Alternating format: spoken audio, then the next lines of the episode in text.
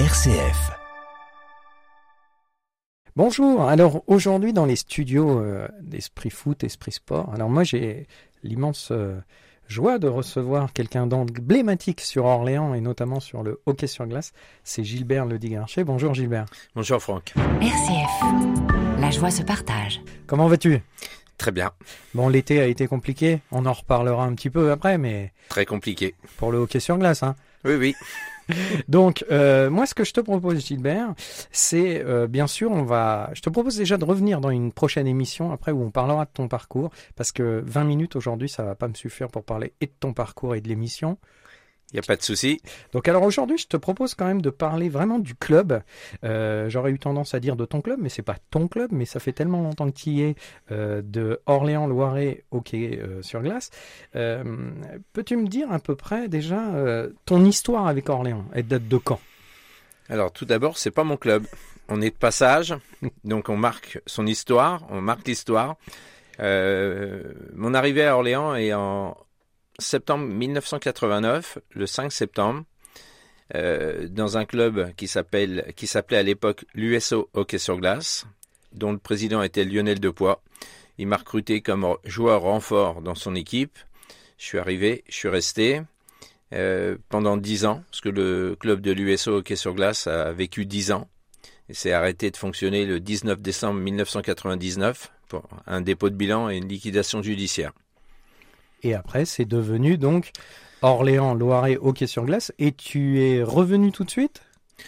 Ou t'en es jamais parti du coup? Alors, j'en suis jamais parti, mais sacrément émoussé en 99, parce qu'on on monte pas 10 ans un club euh, sans laisser des plumes. Donc, euh, il y a eu une grande traversée du désert, bien encadrée par les dirigeants de l'époque, Eric Eberstein, euh, Olivier Ruffier, et on a redémarré. On a redémarré euh, Orléans Loiret hockey sur glace. On va dire au, au mois d'octobre. Euh, ça s'est fait. le dépôt de la de l'inscription à la préfecture du club a été fait en amont de la liquidation, ce qu'elle était inévitable. Et le club a vraiment pris son envol le 1er janvier 2000. D'accord. Donc euh, c'était une petite parenthèse, on va dire. C'est ça. Alors, euh, aujourd'hui, donc, si on parle vraiment là du club, puisque je rappelle qu'on parlera de toi et de ton parcours dans une émission prochainement, euh, sur le club. Alors, l'été a été sombre, on va dire, parce qu'on a eu peur un petit peu que euh, Orléans euh, hockey sur glace euh, n'existe plus. C'est ça. Donc, il y a eu des concours de circonstances. historiquement, rapidement, en 2017, la fédération envoie un courrier à la ville d'Orléans pour qu'il y ait des installations, de, pour que les installations soient modifiées, pour qu'il y ait un vitrage euh, d'installer autour de la piste pour protéger euh, la table de marque et les bancs des pénalités et les virages de la patinoire. Donc euh, la, municipalité de l'époque, qui était la municipalité avec Soufiane Sancon, a, laissé le dossier traîner. Et ensuite, quand euh, la nouvelle municipalité avec Thomas Renault est arrivée, euh, il a été très rapidement sujet d'une nouvelle installation d'une nouvelle patinoire. Donc, pourquoi faire des travaux dans une patinoire qui est euh, susceptible d'être modifiée et changée de lieu? Voilà, donc pourquoi faire des frais?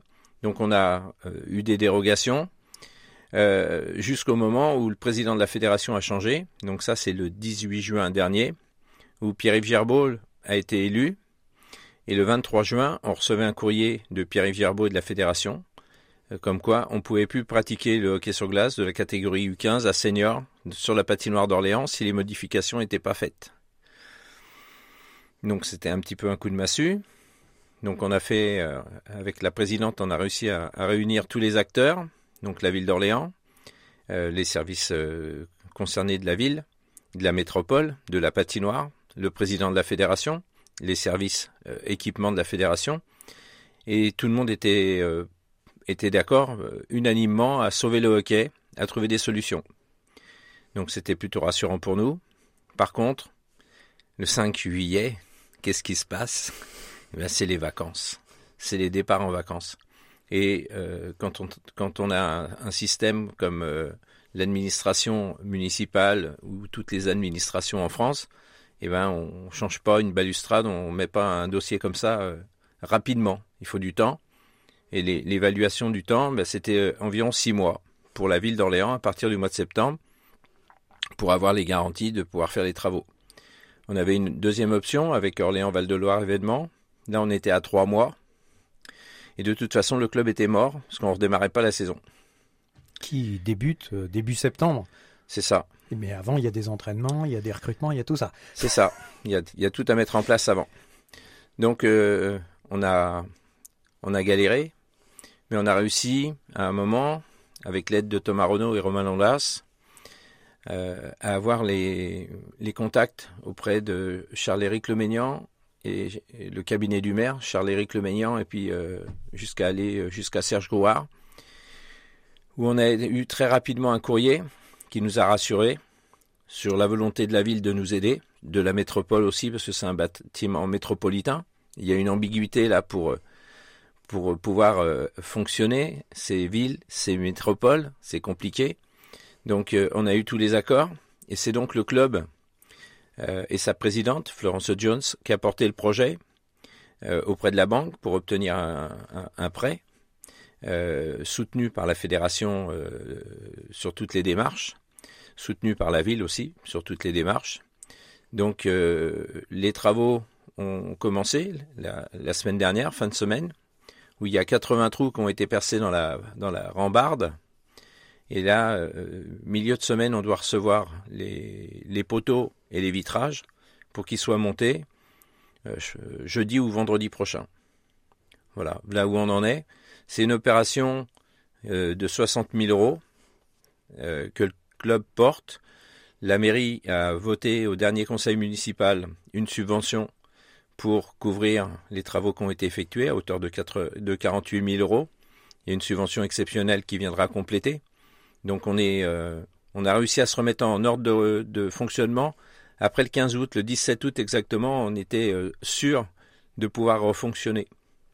Donc, et de présenter aux licenciés la situation du club le 27 août à l'Assemblée générale. Oui, donc ça veut dire que la préparation, on va dire, de la saison 2022-2023, euh, elle s'est fait un peu à la hâte, on va dire, derrière, parce que vous ne pouviez pas anticiper comme les autres années d'éventuels recrutements, d'éventuels... Euh, ouais. bah, vous ne saviez pas si, par exemple, vous pourriez prendre, euh, là on parle des joueurs de la Détroit, mais même les plus jeunes, euh, les, même les jeunes, est-ce qu'ils allaient vraiment pouvoir faire du hockey à Orléans? On s'est posé la question euh, avec la présidente. On en a discuté avec le président de la fédération de toutes les possibilités. Il fallait qu'on arrive à sauver la situation, qu'on arrive à sauver le club. Mais un dossier aussi euh, épineux que celui-là euh, nous a un petit peu empêché de, se projeter et d'envisager. De, moi, j'ai des joueurs qui voulaient venir à Orléans. Euh, j'ai pas donné suite pour la bonne et simple raison, c'est que je voulais pas m'engager envers eux à les faire venir pour rien. C'est ça. Alors là, c'est dans tous les sports comme ça, dans tous les sports comme ça où on veut pas. Alors c'est bien quand on veut pas euh, faire venir les joueurs pour rien. Il y en a qui sont pas si euh, clairs que ça hein, dans le fonctionnement. Donc aujourd'hui, est-ce qu'on peut dire que c'est un mal pour un bien ou que c'est une histoire passée et que on saura rebondir encore plus fort? L'histoire, elle n'est pas passée encore. Mmh. On sera soulagé quand, quand, quand, ils seront installés. quand ils seront installés. Et puis le projet, euh, le, le premier projet, c'est de faire l'inauguration. Le président de la fédération, il tient, il tient beaucoup. Euh, le 22 octobre, lors du premier match à domicile de l'équipe senior, il sera présent. Je pense avec euh, l'équipe municipale pour ben, fêter l'événement. Voilà. Et ben ouais, je m'engage à être là aussi le 22, d'accord euh, Parce que parce que c'est important aussi qu'on qu'on relaie ces informations-là, parce que justement quand je disais de préparation, là l'une des, enfin l'un des cailloux dans la chaussure, c'est que jusqu'au 22 octobre vous allez jouer à l'extérieur, et les préparations se sont faites à l'extérieur aussi. C'est ça.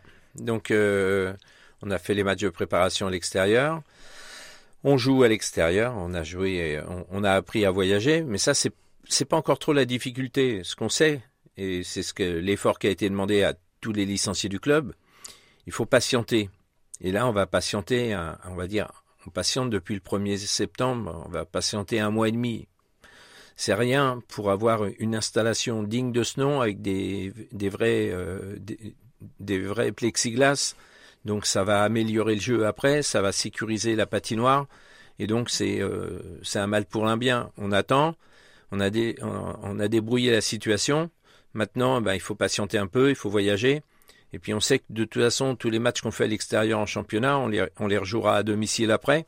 Alors le début de saison, il est un petit peu euh, particulier, on va dire, mais c'est pas une, c'est pas la raison pour laquelle euh, on se réfugiera derrière s'il y a des mauvais résultats. RCF, la joie se partage. On parlera de la D3 un petit peu plus loin. Au départ, là, pour euh, arriver sur votre club aussi, combien il y a de licenciés dans, dans le club d'Orléans Hockey sur glace?